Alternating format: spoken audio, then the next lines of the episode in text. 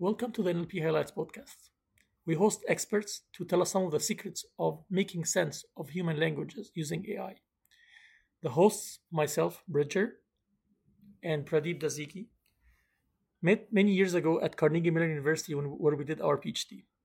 Pradeep Dasigi now works for AI2, and I work for Holistic Intelligence for Global Good.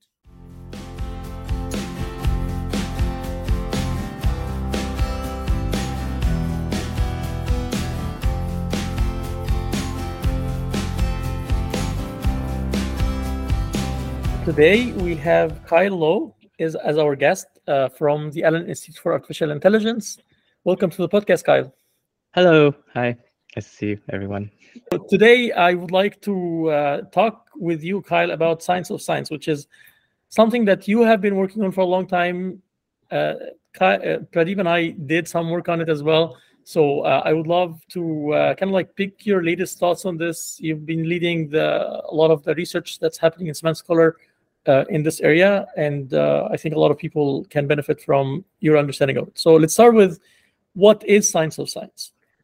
Yeah. Um, well, I'm gonna disclaimer that I'm like science of science. That I, I specialize in very particular aspects of science of science. So it's, it's a very broad area. But I guess my understanding of it is, it's basically a type a, a field of computational uh, sociology. The goal is to use computational methods or large scale methods to study the process of science. And so this might be studying um, how the communities, scientific communities, how they share ideas, communicate, publish, write, build off each other. It might be studying the individual scientists within a particular community, how they form ideas, how they approach problems, etc.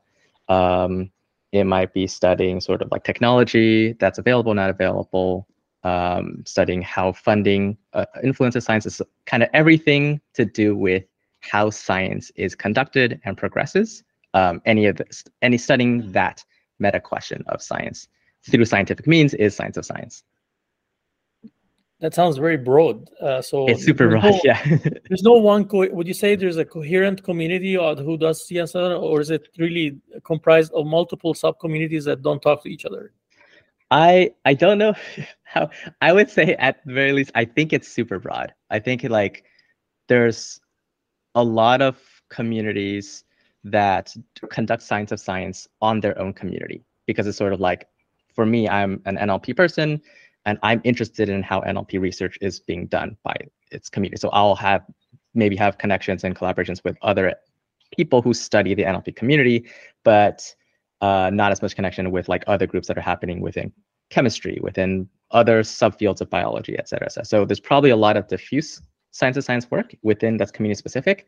And then there's sort of like more over people who do like more overarching work, um, James Evans, Carl Bergstrom, who do like kind of all of science across multiple fields, how uh, in when they study like information flowing from like chemistry to biology and then biology to computer science, etc.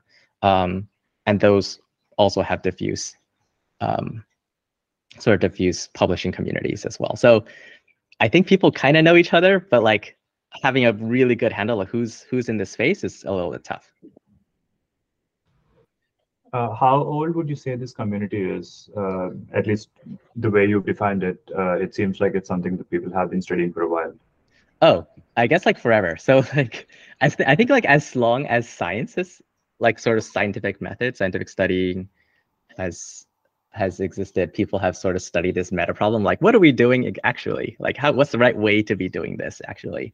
like um i think like a there's one I, I would consider science a science paper that is often cited it's like by kuhn like i think it's like in the 60s even um studying like this idea around like paradigm shifts in science and stuff like so like even back then people were studying just like what does it mean to do science and how does science progress um, at that time they were studying they were thinking about like more philosophically just like oh well when do people adopt new ideas? When do scientists get pushed to develop new techniques, or do they exploit sort of existing practice and and, and really go um, uh, and really refine existing existing ideas? And so, like, I don't know, 60s, even predating that, probably even in the 30s, people were doing this and before.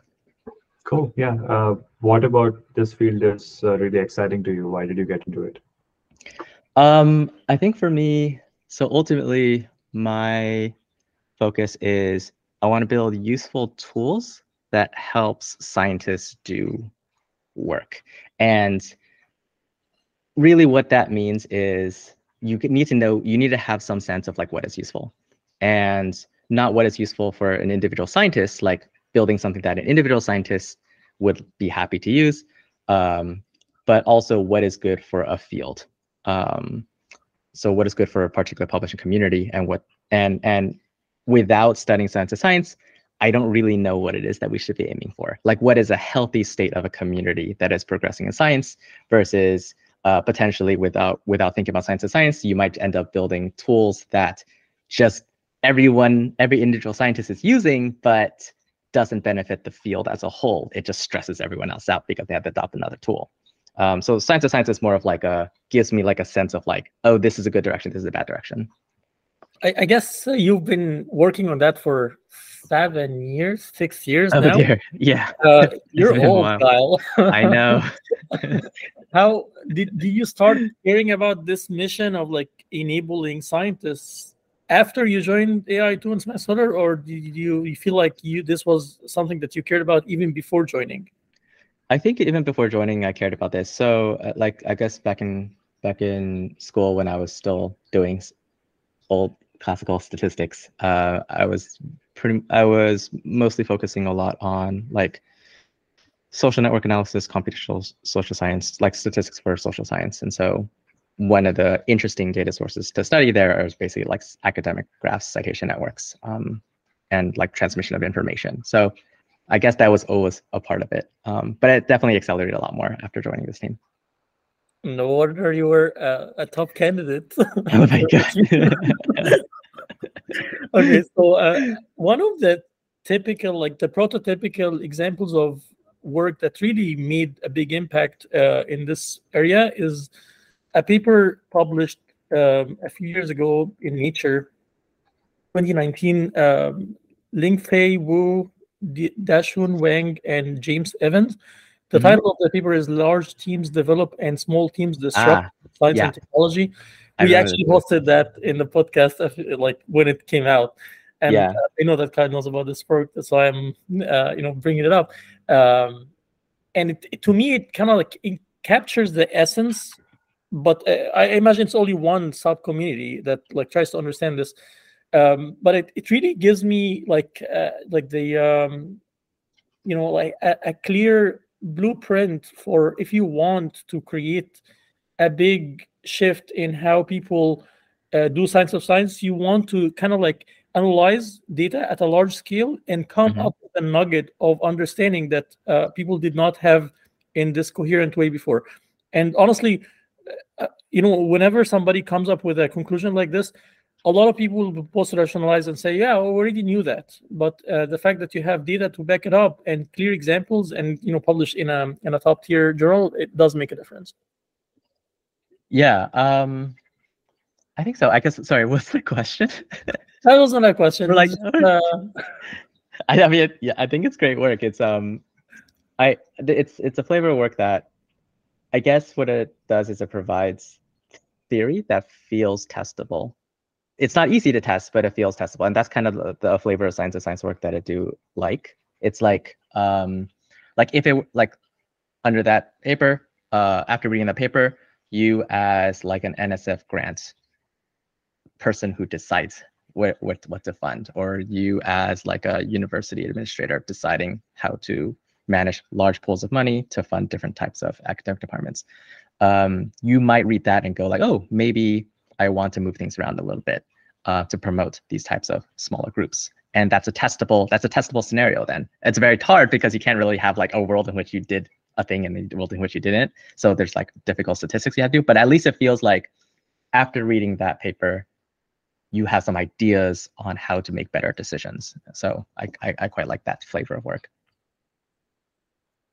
Awesome. Um, so the next question we had um, is what are the key goals of SciSci in your opinion? SciSci is what we're using to like as a shorthand for science. Sounds good. Sci squared. Sci. um, the key goals, I guess. So for me, science to science ultimately is is to help us as us as sort of like researchers, scientists, um, basically stakeholders in the activity of science to just have a better understanding around what what's going on. Um, it's it's like it's like physics for me. It's like just like understanding what's how things move, how things play. It's like understand it's like economics or physics or just like any sort of like large phenomena understanding type of type of need. Um, if I understand the process of science, how ideas are transmitted, uh, how good ideas are formed, uh, how scientists adopt information. This influences me individually as a researcher, how to act better. So um, I can get form better opinions about what I think is a better way to present my my my work. So I can write better potentially, or I can have a better way of designing my experiments, or even have a better sense around what problems to pick on, to, to pick to work on versus what problems to avoid. Like for example, Science of Science might guide my opinion around what I consider to be an impactful contribution or a long-lived contribution if I understand more of that theory, and then that influences my day-to-day decision making. Um, as a developer of systems that try to help systems or tools, um, or I guess like models that that can be used uh, to help scientists. This science of science also helps inform what I should build. Um, make sure I'm building that uh, in a in a way that is good for a community of scientists, um, but also has the right incentives because we understand how individual scientists think, et cetera, et cetera. Um, so just like make sure that I'm not wasting my time building something that is like completely off the mark. Um, I guess ultimately that's that's me. It's like understanding. It's for improving human understanding so that we can make better decisions, either at an individual level or maybe at a community level, as well as like specifically for tool building, it's like knowing what to build and how to build. How much it. of this do you think is uh, field specific? You did mention earlier that uh, within uh, different fields, people do study their own fields, right? Uh, Yeah. Do you think the goals are also somewhat field specific?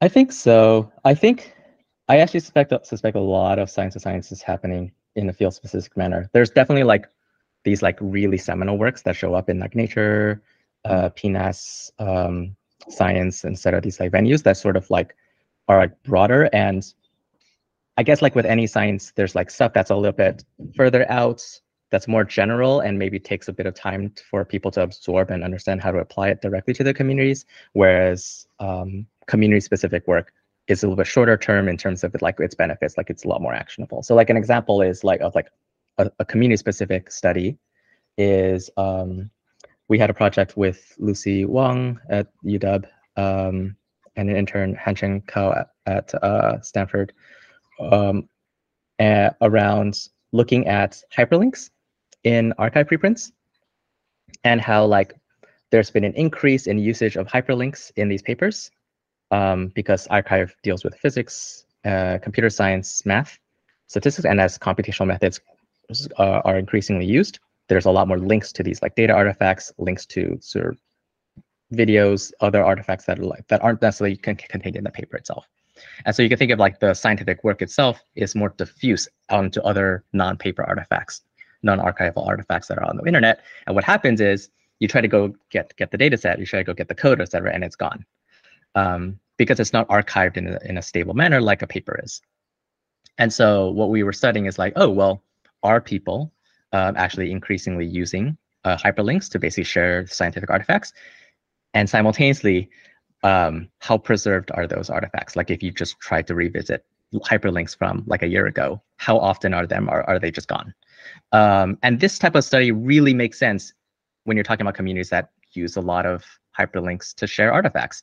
In another community where this is not as the case, like maybe if you're more like a theoretical uh, field, eh, this study doesn't really quite make sense. So, or it's not as applicable. So this is kind of what I mean by like there's like smaller scale scope studies that feel a lot closer, um, which is I don't know a lot about what ha- what's happening in a lot of other fields. You know what? Uh, that reminds me of uh, this paper. I like. It's not even a good paper, but like I put it out a few years ago, and I keep getting you know people come like asking me to help them use you know the link to a GitHub repository that I linked there.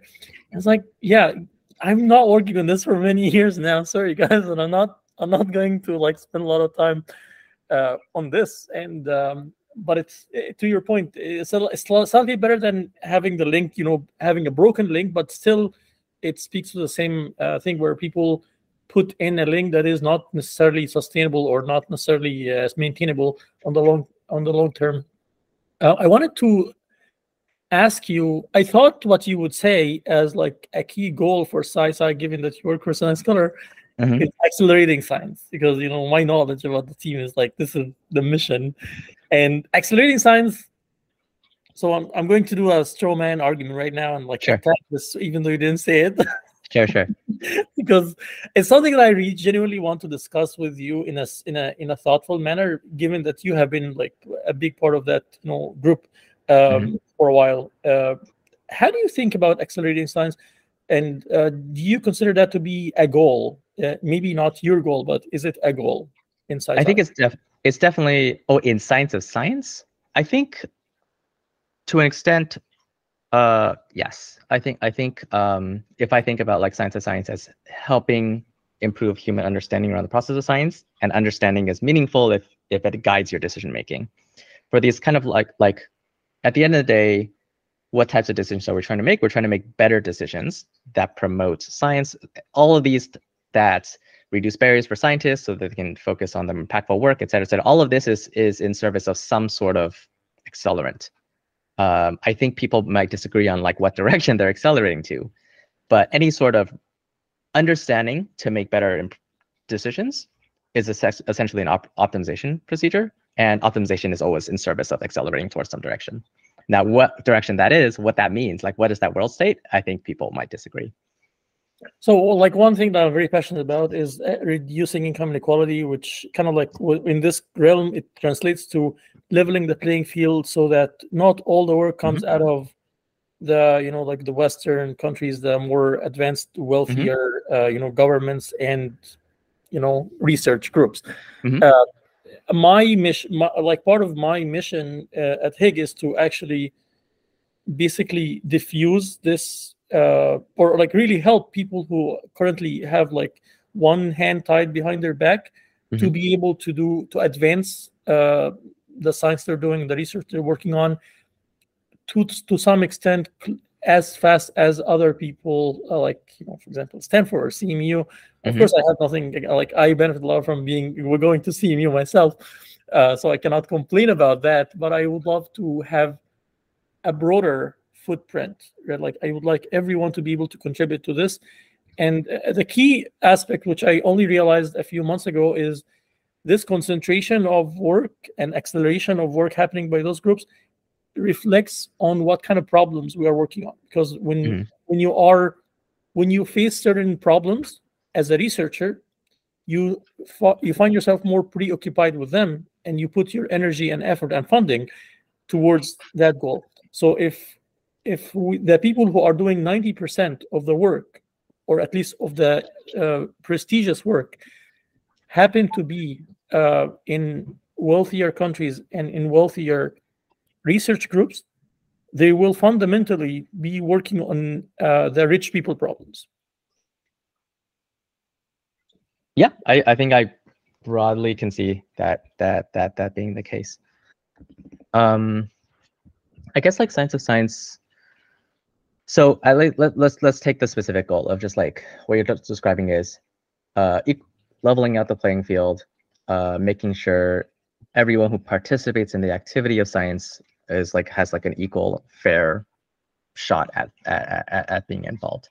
Um, involving more people, more scientist groups in like reducing barriers for scientist groups in the global south so that they can participate more where a lot of science is being driven by the global north. This seems important.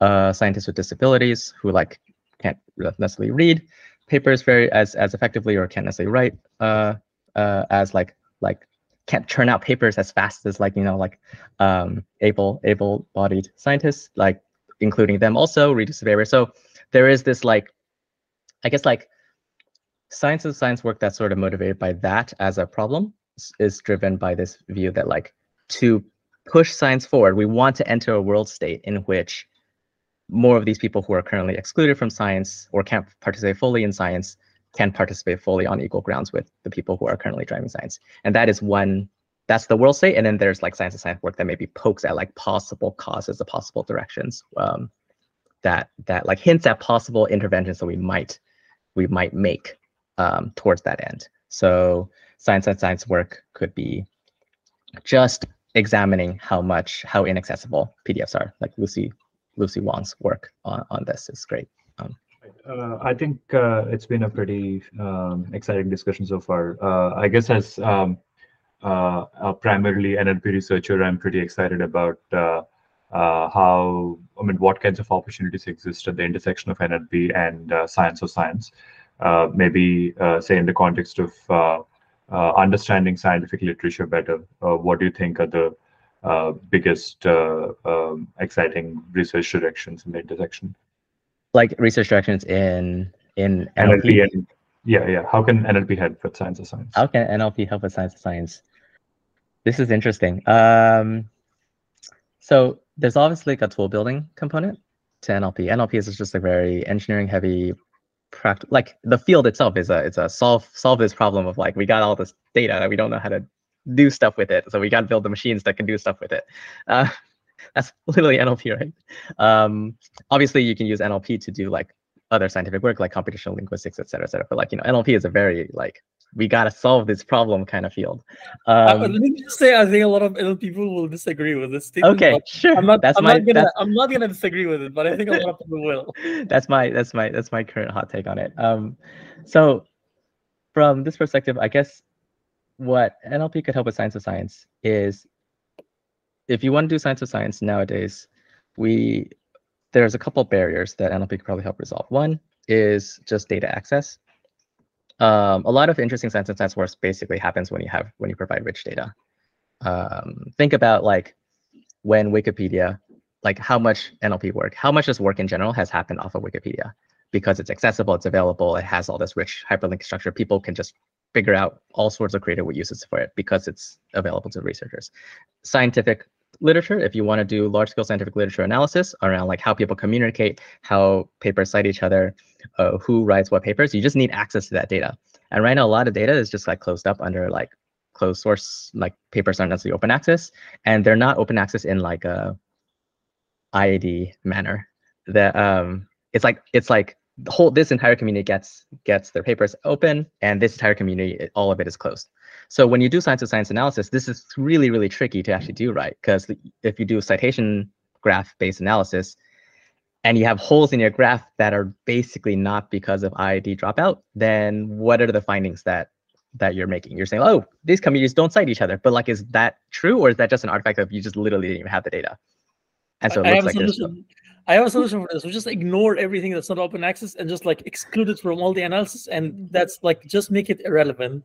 Just make it, but like that's the problem. I think the problem is like a lot of science of science because science fundamentally is a lot of communication of ideas.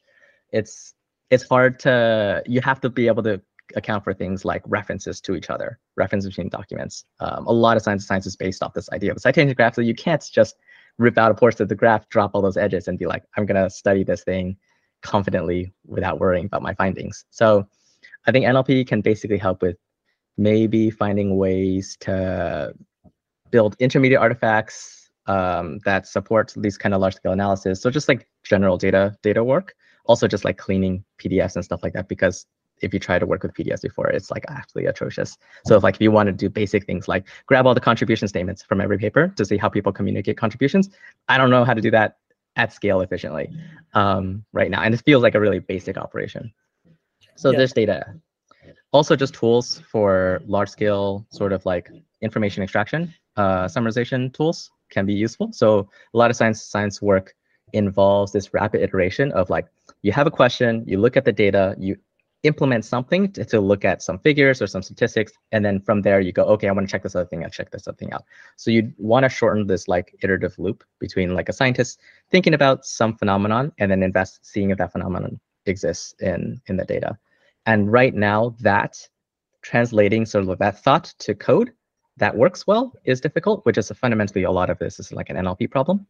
Um, and how to scale that efficiently because you're analyzing millions of documents at a time or or a really big citation graph and that's a efficient ml problem I want to unpack what you said, Kyle, because I think um, there's a lot. You, you, mentioned multiple things here, and I, I, I want to comment on one thing. Uh, the NLP, like the ability to do NLP work on top of scientific literature, is something that has been extremely difficult a few years ago, and mm-hmm. uh, in big part due to the work that Scholar team has been doing, it's become way easier.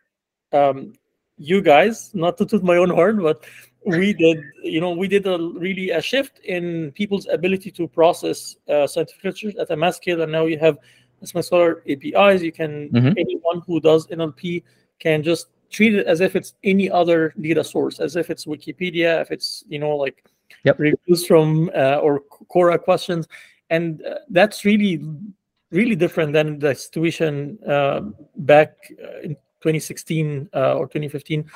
So kudos uh, for leading a lot of these efforts, but also the last part that you mentioned, I didn't quite understand. Are you saying that? Um, and so you mentioned also summarization, which is important. I know that you guys have done uh, good work recently on summarizing, so generating shorter uh, descriptions of uh, scientific literature, um, which is something that's difficult to do because the genre is mm-hmm. uh, just like the uh, complexity of the terms and uh, all of this. It's just when you just use the summarization model out of the box, it doesn't give you good results.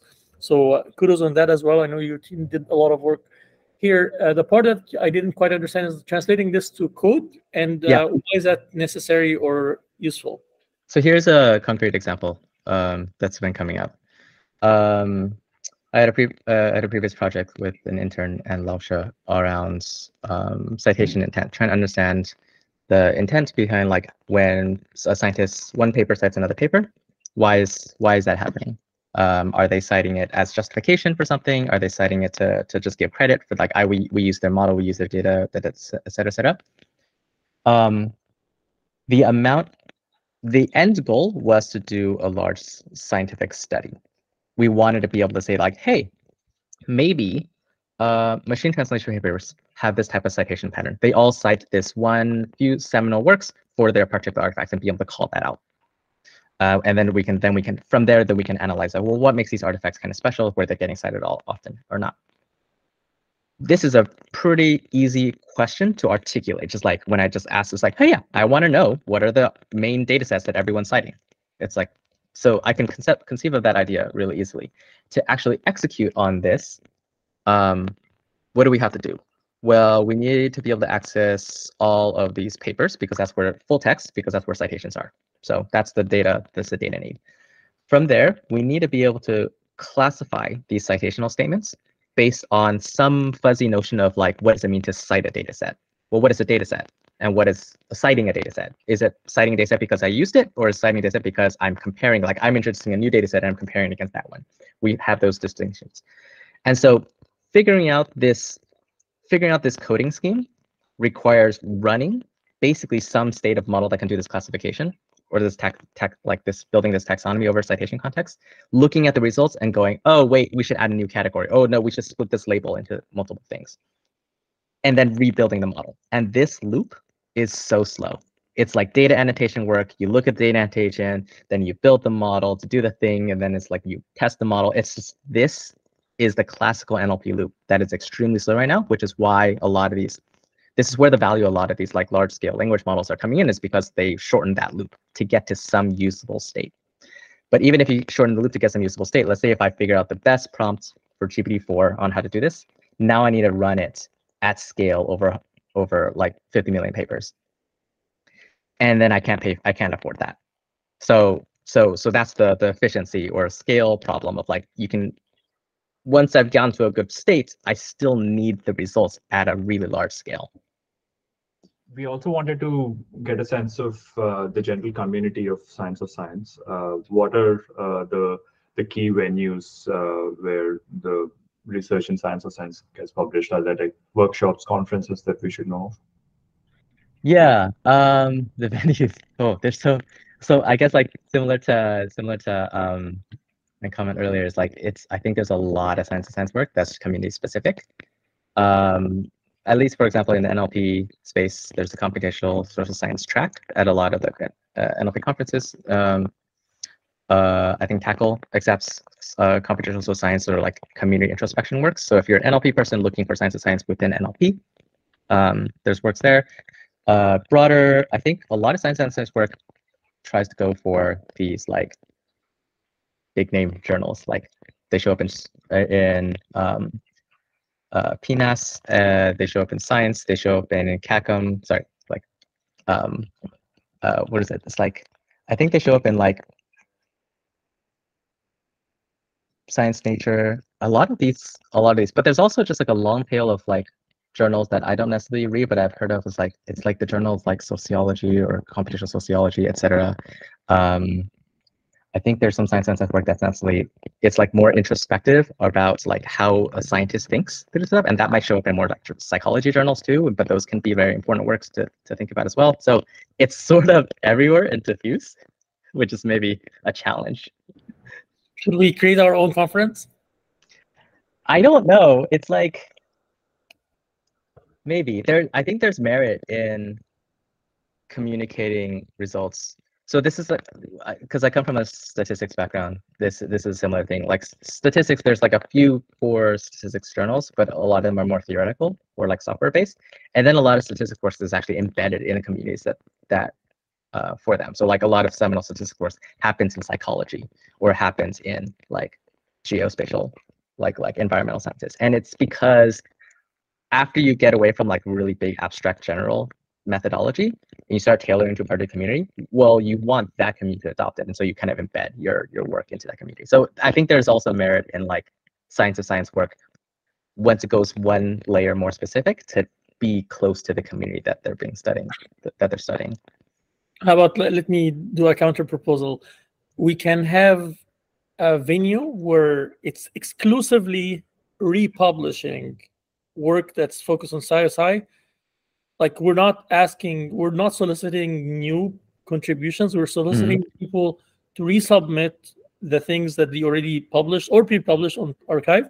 this way they have uh, we have like one concentrated uh, venue where everyone who cares about sci can come and kind of like diffuse uh, not diffuse uh, like learn and be exposed to the areas the that are like the sub areas in sci that they're not they're not particularly working on yeah, I mean there are like conferences for science science. I think there's literally just like the International Conference of Science of Science, etc. Um, I don't. I mean, sure. I mean, like you know, like more. I I actually really like the idea of like decoupling submissions, like for publication and like conference activity. Um, I know a lot of fields kind of do this. So sure, idea of like republishing or like submitting an abstract is like here's this body of work, here's presenting three papers or even one paper, etc and trying to pull people from across different pockets into one venue seems fun. Really, what's happening here is I'm getting, I'm trying to get you to say yes because I've been wanting to. Uh, You've been wanting to organize. I feel like I feel like something exists already, and it's just like my fault for not attending it or like not knowing about it. It's I think really the the difficulty here is just like getting away from. There's very strong incentives to attend your own particular community, and so science of science is, is fundamentally an interdisciplinary field, right? You combines a lot of data science stuff with NLP stuff, with psychology stuff, with sort of like philosophical stuff. It's like getting people, it's this, I think it's going to be the same barrier as just like why there aren't as many interdisciplinary researchers as, as we would all like there to be. Um, yeah, given that, uh, given the more recent advances in, I guess, AI in general, and also maybe particularly NLP, and also the availability of lots of uh, different kinds of data, my guess is that the uh, the community of science of science is would be expanding more, uh, would have expanded more in the in the last few years. Do you think that's true?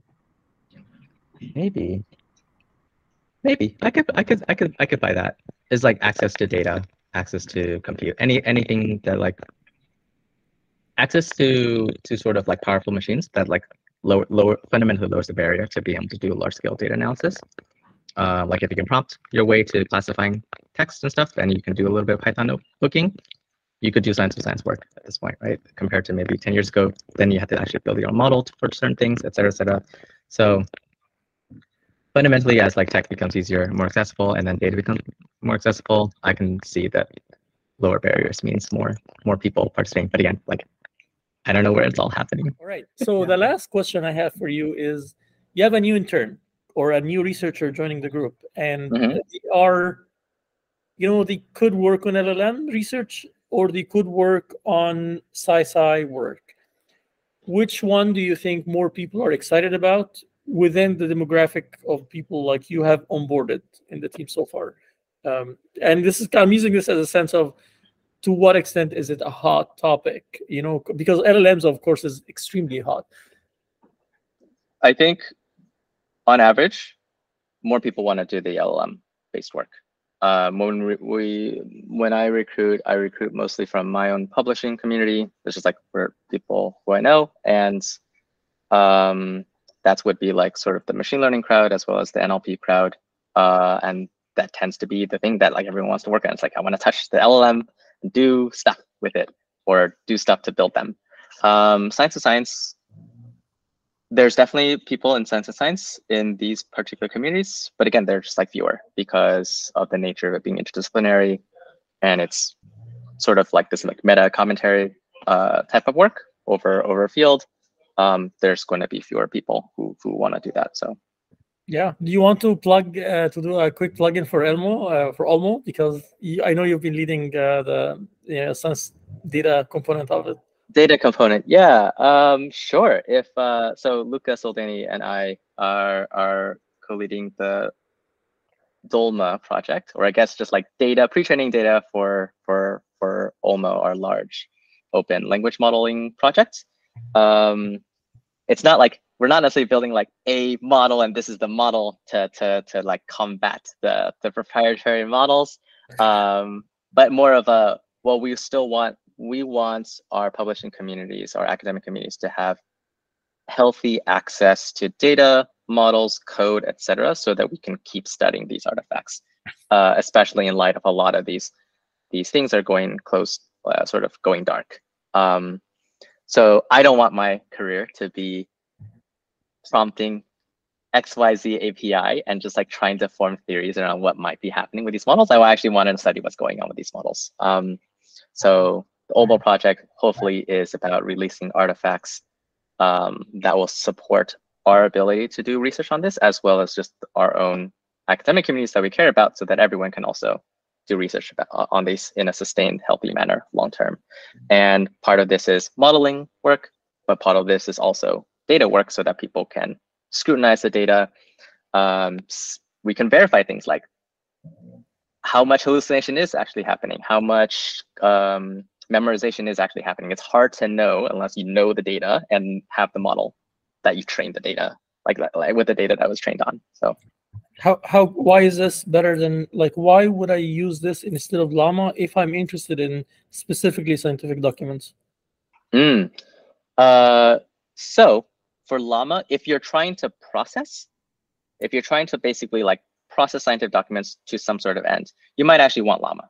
Um, one because there is no Olmo model yet. So like if you are if you're gonna just work on something now, work on use Llama. It's great. It's like um, if you're trying to study if it's not getting enough performance and you want high performance for a particular medical information extraction task or like a science scientific information extraction task or something task, um, you might want to look at our data because we have quite a bit of scientific literature that we've been able to identify as open access cleaned up, processed, and released publicly as part of this Dolma project. Um, the collection is called peS2o, uh, which is sort of like our S2ORC scientific paper collection, cleaned up and processed, removing a lot of stuff to make it more conducive for language model training. And it looks like a lot of people are using this collection right now to do continued pre-training. So if you want to do Llama, continue pre-training, or Mistral, continue pre-training. Um, just check out our, our, our stuff. But you know, it's like use whatever you want to use or don't use it. It's just like we're just like releasing stuff that we hopefully hopefully is useful. You're so not a salesperson, Kyle. I know. I don't like selling things. Um, no, I, I, think I think the data is good. I think data is good. Uh, check it out. If, if there's any problems with it, you know, like let us know. We'll fix it. No, great, awesome. So, but, but just to try to like uh, kind of like uh, rehash some of these things. Uh, what is S2ORC? Could you help the reader or the audience understand what is S2ORC? Yeah. Um, so S2ORC is base as a is a large collection of full text scientific articles that we've identified as open access, so we feel safe to, to release them um, in their machine readable form. But the key thing is that we took care of all of the nonsense that has to come with dealing with PDF parsing and figuring out structure in the document, like um, what is the abstract, what is the body text, what are the sections, what is the bibliography, etc., as well as like where's the citation, what does the citation actually point to, etc. These types of things that are repeatable asks for people who want to study scientific articles.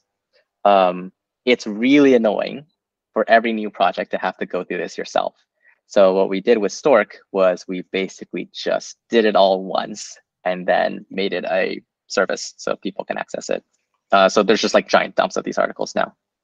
And it's a very valuable service. Uh, and how about Dolma? Is Dolma uh, considered a subset of that, or is it a completely different project? Yeah, Dolma is specifically around language modeling. So um, it's a superset of this, I would say, or actually, it's more like there are different needs. So with S2ORC, let's say, um, we want to support general scientific article research.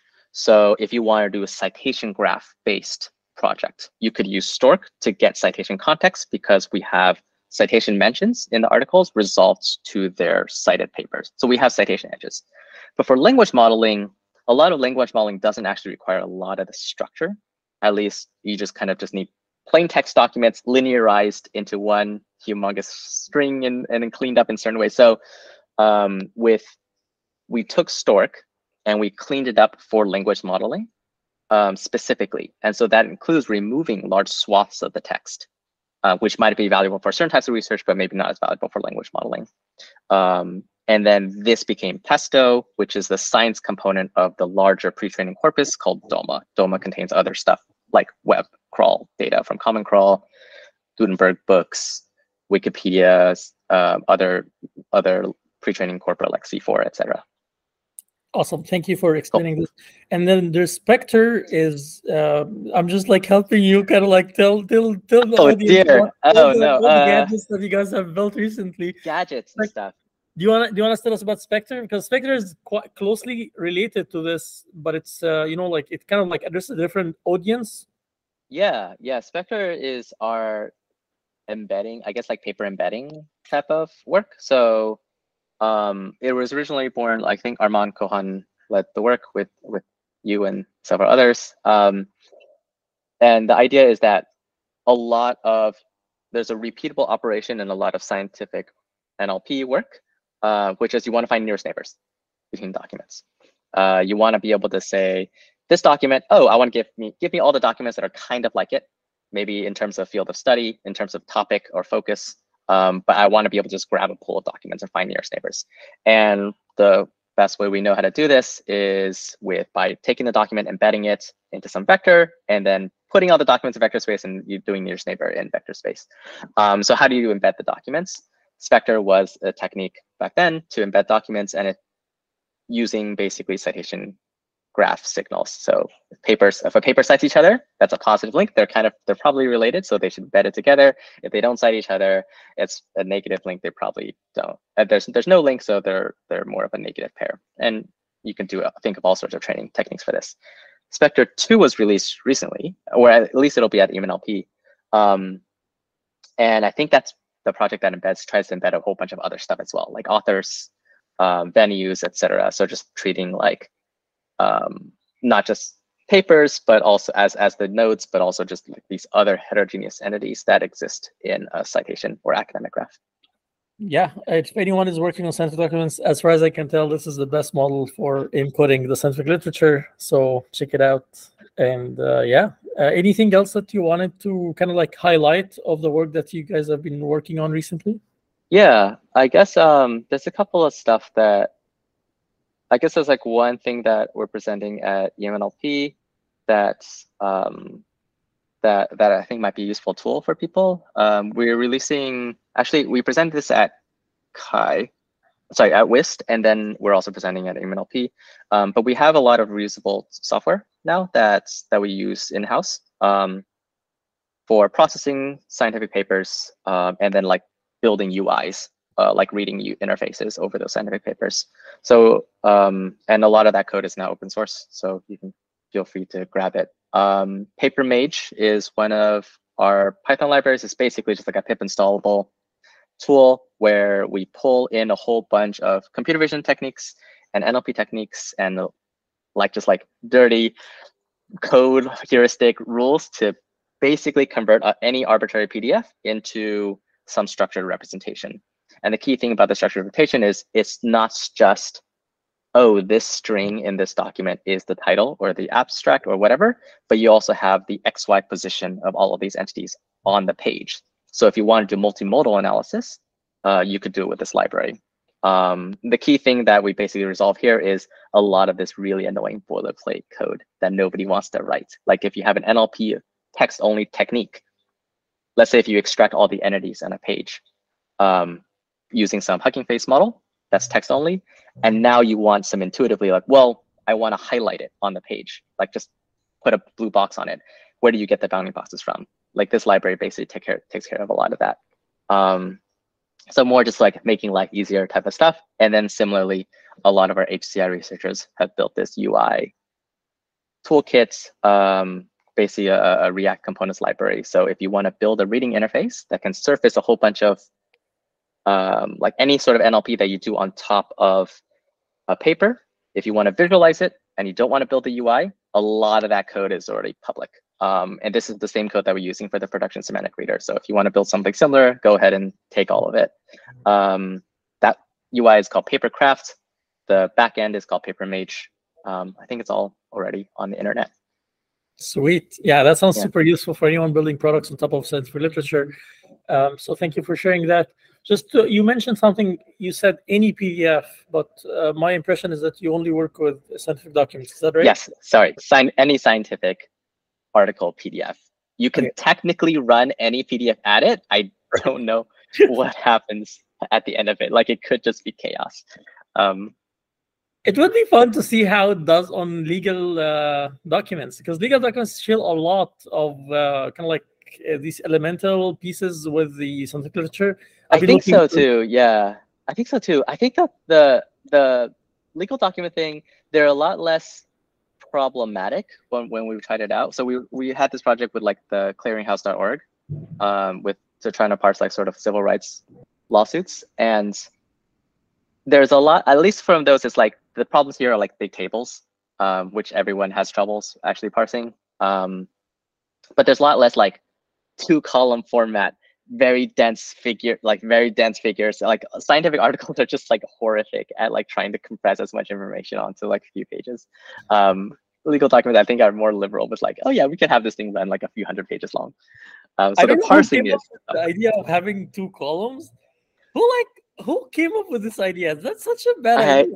I don't know. I don't know. It's like it's like it's like atrocious to try to deal with but eh. um yeah, I guess so. Those are some tools that maybe people would find helpful. Um, and then I guess beyond that, I don't know. I guess like general recently, just generally thinking about like what's what's important to build and what's not important to build, or like what's like a bad idea to build. Um,